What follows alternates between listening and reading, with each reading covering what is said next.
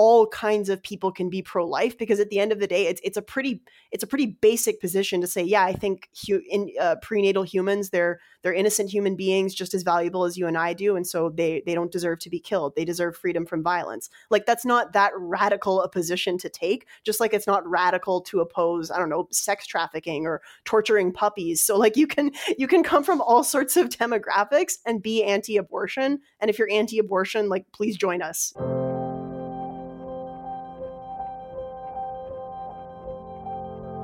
All right, folks, welcome back. Human to the Pro Life Movement episode, and we are featuring the one, the only Maria McCann. How you doing? I'm doing great, Cam. How about you?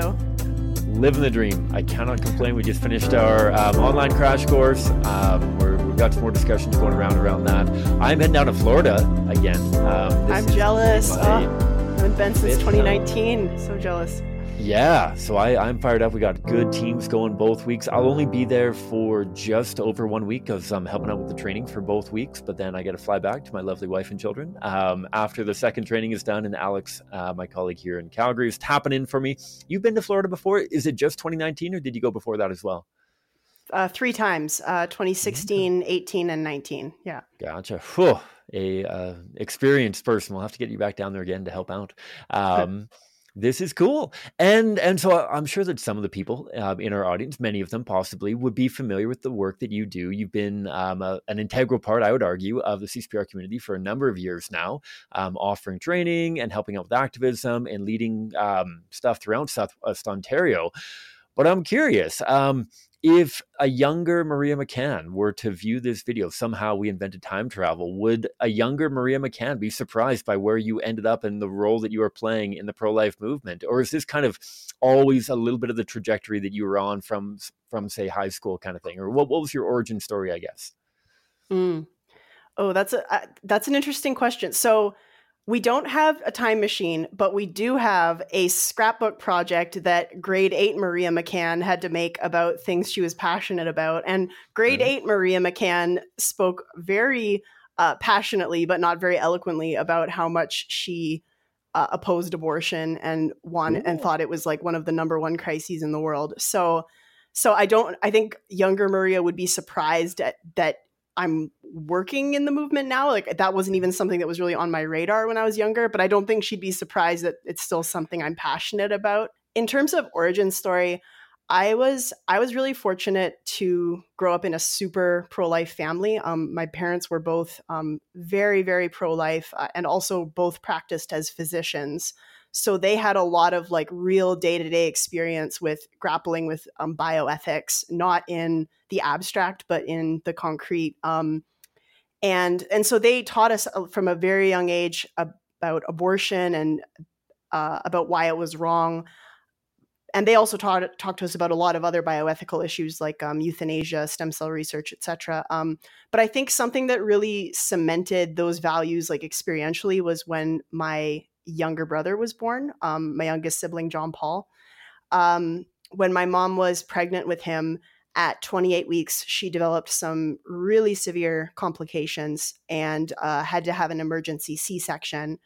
And because of all the circumstances surrounding that emergency C-section, um, John Paul almost died, um, and so did my, and my mom almost died. Thankfully, they both survived. My mom recovered. My brother um, developed like a, a, whole host of disabilities because of all these complications surrounding his birth. Um, and uh, he's just been like the light of my life, and I'd say the light of uh, countless lives. We joke here in London that we're basically just John Paul's entourage. Like everyone knows John Paul and loves John Paul. Um, but I think he like seeing him so small and frail and vulnerable, this you know 28 week old preemie attached to all these wires, and seeing how how his value wasn't dependent on how productive he was or wasn't, how cognitively developed he was or wasn't. Like that just really cemented to me experientially that like the value of a human being isn't in what they can do or what they provide to society, quote unquote, that it's just in who they are. Um, and so, yeah, so that was like experientially what really fed those pro life values, I guess. Gotcha. That that's a beautiful story, and I thank you for sharing that. And and I can can only imagine how it, it's not only yeah what what what are you currently giving to me but also even for the future right i feel like so often i hear pro-lifers and and i don't know your thoughts on this but pro-lifers making weak or incomplete arguments about like okay well maybe they're not contributing right now but they will contribute in the future or one thing that really pains me in the light of disability is the number of people that will share a beautiful testimony with a little bit of the wrong intentions of, oh, well, when I was pregnant, I was told my child might have disabilities, but guess what? They don't. And so, like, abortion's wrong because maybe the child isn't going to have disabilities. And I wonder if you could speak into that because obviously that's been a, a catalyst. Um, for not only becoming more active in the movement, but also um, in in talking with you uh, off screen and, and, just knowing you before this episode, this is a, a passion for you on the realm of value of people with disabilities and and how we approach abortion um, through the lens of valuing humans not dependent on their current contributions, but even not considering potential contributions or anything like that, but rather value being rooted in our humanity and our humanity alone. Yeah, so so there's sort of like oh, that's such an interesting question. I feel like there's there's two extremes people could go to. So one extreme someone could go to is to say like in discussion about abortion and say fetal personhood to say that like future contributions don't matter at all like that they're not a factor at all. Um, and another extreme you could go to is to say that that's like the most important thing. So so i would say that like i do think a human being's life is valuable regardless of what they can or cannot contribute um, and regardless of how how long they live or don't live. And i also think like one of the factors that makes abortion particularly egregious is that it deprives what the philosopher Don Marquis calls it deprives the embryo of a future like ours. So if you think of all the valuable experiences human beings ever will have, that's stolen completely from an embryo. Like that's it, it steals her entire future. It steals everything she ever could not just achieve but also experience. Um, so I think that's one of the factors that makes abortion particularly wrong. But I don't think it's the only factor. I think that a human being should have human rights regardless of their abilities and even if we have even if they'll never contribute anything um, or even depending on what you even mean by contribute i think that simply being in the world and being present is a contribution but yeah maybe that was like a, a weird answer to that question but yeah No, I, I think that's fantastic. I think that's a beautiful way to put it, and and how um, I mean, there's a contribution for the sake of the people around. There's contribution for the sake of their own, like experience for the sake of their own. And and even if I don't value a contribution that somebody else is making, like like their experience is valuable to them, even if it may not be valuable to me, and all that kind of stuff. This is a bit of a teaser as well, Maria, because I'd love to have you on to dive a little bit more fully into topics like this in a more open and free ranging um, apologetics style conversation. But but in light of the humans the pro life movement kind of focus, I'm I'm curious. So that kind of catalyzed uh, a deeper and more intentional approach to the pro life issue and and abortion involvement. Um, and now you're working full time and and i feel like there's a few dots that need to get connected between, the two of those of, of yeah, a, a profound sure. family experience and and now working full time and, and maybe walk me through what what those dots might include mm, yeah that's a good question so basically like as I said, grew up really pro life. I grew up convicted that like abortion wasn't just like one of the bad things among many, but that it was like a crisis. But I didn't really, I hadn't experienced the fact that I could make a difference in a way that I could actually see.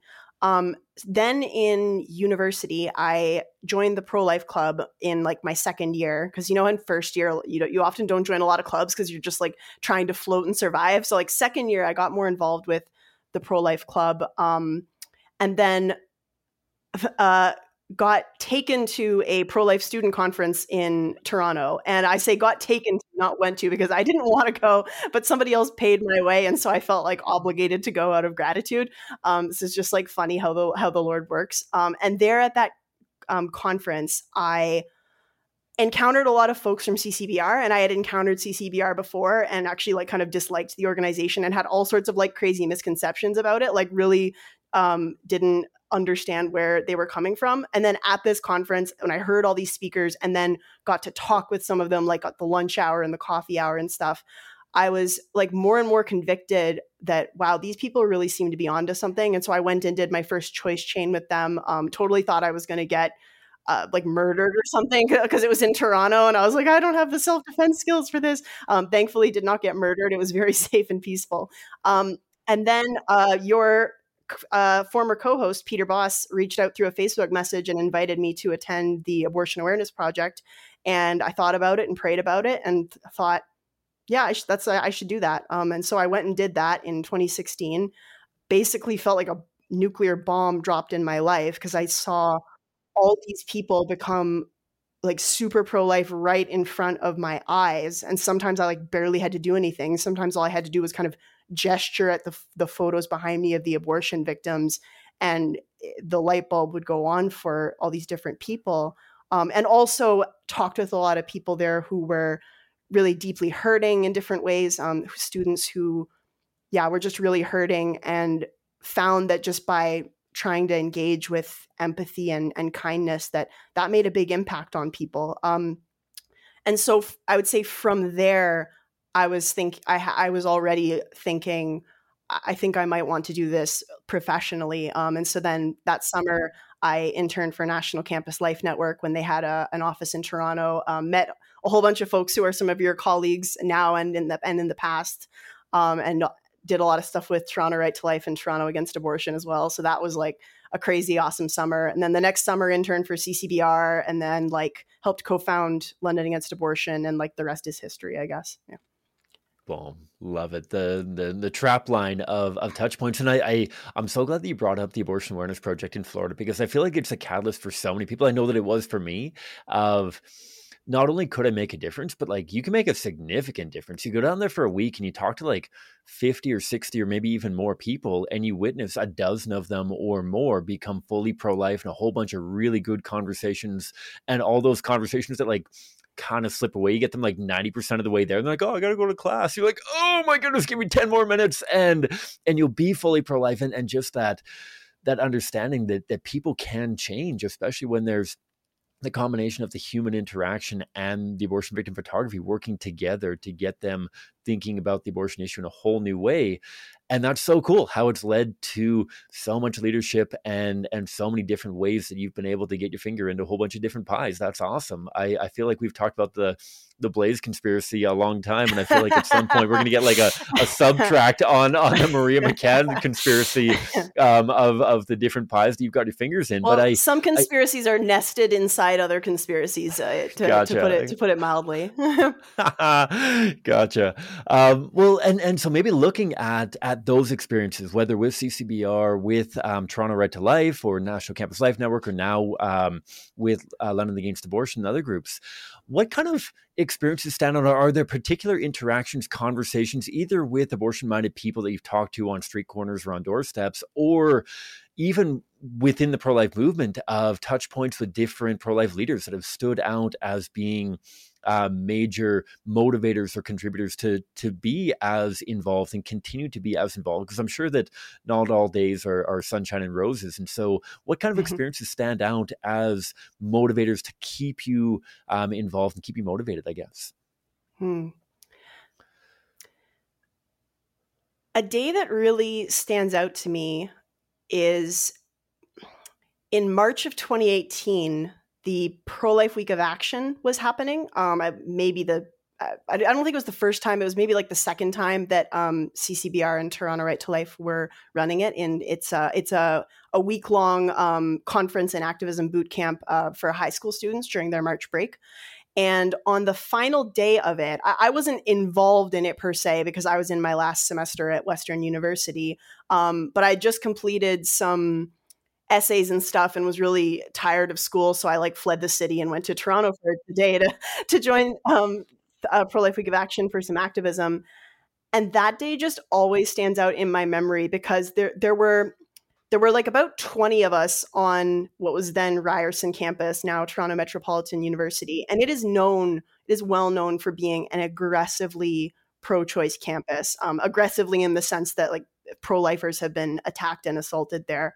Um, and on this particular day, it was like uh, I don't want to say shooting fish in a barrel because that sounds like a violent, uh, uh, uh, phrasing, but like feeding fish. It was like feeding fish in a barrel, uh, so to speak.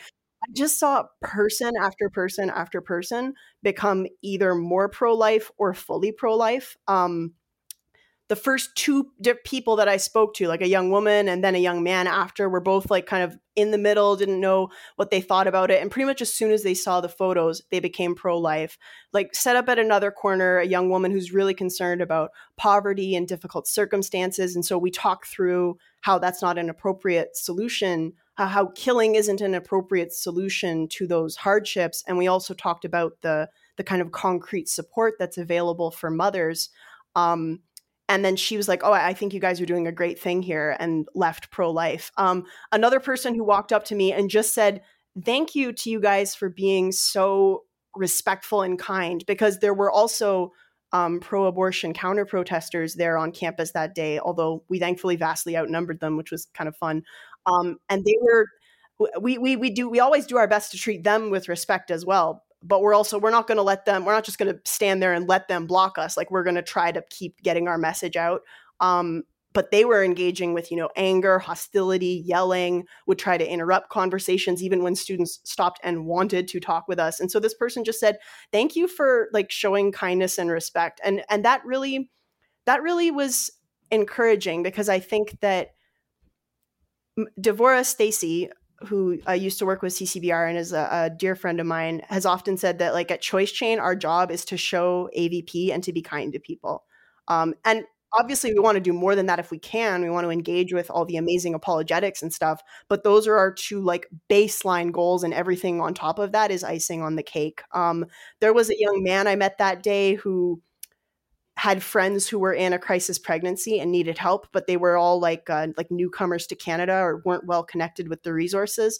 Um, and he told me that they were committed to not having an abortion, like they were committed to their child, but they were really struggling, fin- like financially and socially. And so I asked him, "Do you know about the pregnancy care centers in Toronto?" Um, and he said he didn't have any idea what those were. And so I walked him through what those were and gave him the resource card for it. And he said to me he's like this is amazing. Like i was i was praying for some kind of help to to come that i could offer to my friends and then now i'm standing here talking to you today. Like this is wild. And i was like uh, dude this is wild too. Like i i am so i am so happy. Um but i think another thing i want to say though is that that day I was doing activism primarily alongside high school students for whom this was their first pro life activism. And they were also doing absolutely amazing jobs. So I just, I really want to emphasize that because although, yes, I had more, maybe more training or more experience than they did, they didn't need years of training and experience to be super effective apologists on the streets. And I'll, I'll give you a couple of examples. Uh, my uh, my, my uh, friend Micah, who was there that week as a high school student doing the Pro Life Week of Action, he was talking with one of the counter protesters and was just sharing with him these compassionate and effective arguments and why we were there um, and being uh, kind and not nasty. And the counter protester got a little frustrated and said like i want to hate you but you're just so nice um, which i think is a great compliment. Um, the researcher brene brown sometimes says people are hard to hate close up and i think that that was a good example of it. Um, and yeah just the other my friend Sarah, who was again a high school student at that time, she was talking with a whole bunch of university students. They were so impressed by her intelligence with how she communicated that they asked her, So, what year of school are you in here? And she said, uh, Fourth year high school. Um, so, yeah. So, just to summarize, I guess it was it was such an amazing day. Saw so many people become pro life but I wasn't the only one who had all those experiences. All the newbies who just had a few hours of training and experience under their belts, they were also able to do all that and change minds. Yeah. Absolutely. I'm so glad that you mentioned that because that's been one of the coolest things that I've witnessed of the expansion of, in, in a lot of ways, the Pro Life Week of Action. I know that Blaise and I are in a bit of a thumb wrestle over the naming of events because we've been calling our high school events our, our high school boot camps. Um, but to, to give a quick shout out that, that I, high school students and people that are brand new to the movement can see incredible success. We to share a couple of random statistics with people. Um, so we did our Calgary High School boot camp, our kind of Calgary equivalent to the Pro Life Week of Action last summer. Our team had 314 conversations with the public, including pro lifers. And of that, 87 of them became fully pro life by the end of a conversation. Wow. Right? Like, like these are, oh, are right? Like, like that's wild. And to think that these are grade 10, 11, 12 kids that have never done any pro life activism before and are diving right in. We saw similar statistics in Winnipeg as well. And and they're on college campuses. They're downtown talking to business people and whatnot. These kids can't even drive. And they're they're changing the hearts and minds of people who are decades older than older than them with all of these lived experiences and post abortive moms and dads and all this kind of thing.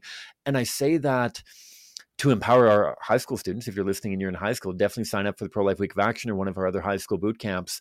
Um, but if if you're not in high school, know that you don't need pre-existing experience to be able to make an impact. Like you said, so much of what we do is fostering relationship between a passerby and a preborn child who's been killed by abortion through abortion victim photography and kindness sharing with them that, that we're not here to hate people who have had abortions or support abortion, that we are here to work collaboratively with them to find better solutions that don't involve killing human beings to solve the problems that people are faced with. I think it's a great way to put it. And I'm glad that you mentioned that the high school program in particular.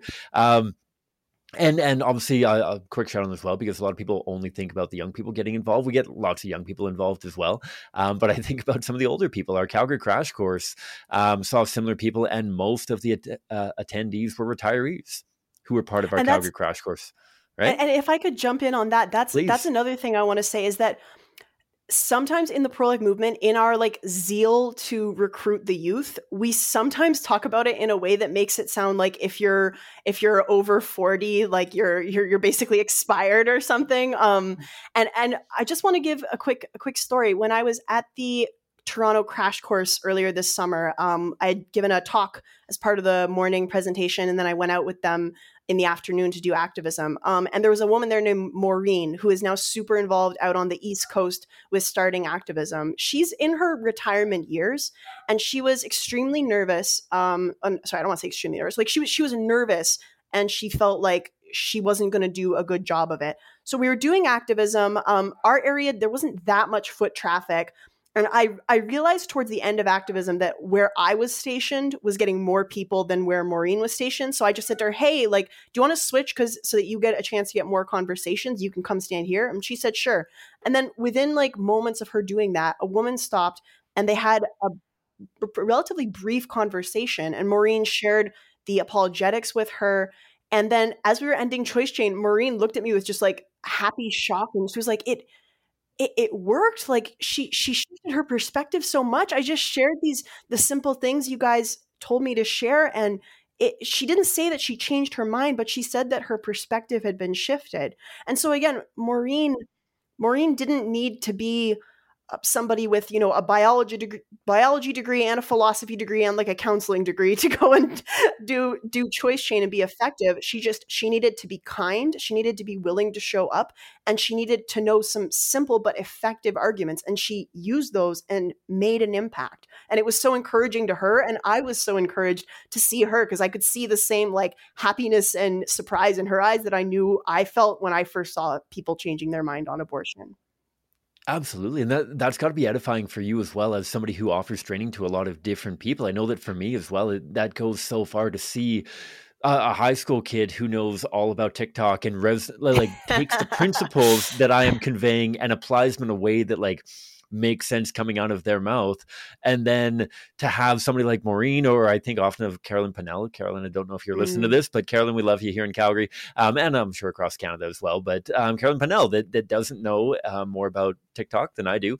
Um, she looks younger than I am, but she's a little bit older than I am. And um, she's going to have a, a, different application of the principle. She's going to use different language and different terminology that's going to make sense coming out of her mouth. Um, and to see all of the spectrum of pro life warriors and ambassadors that are out there applying these principles in ways that um, communicate the same basic principles, but might take on radically different language con- um, concepts and whatnot. It's so cool, so cool as a trainer. I, and I'm sure that you probably have, have experienced that as well of, of seeing people that are on all different demographics and, and spectrums on um, their, their social, um, skills and comfort and all that kind of thing, but still being able to convey the principles that are going to resonate and change hearts and minds.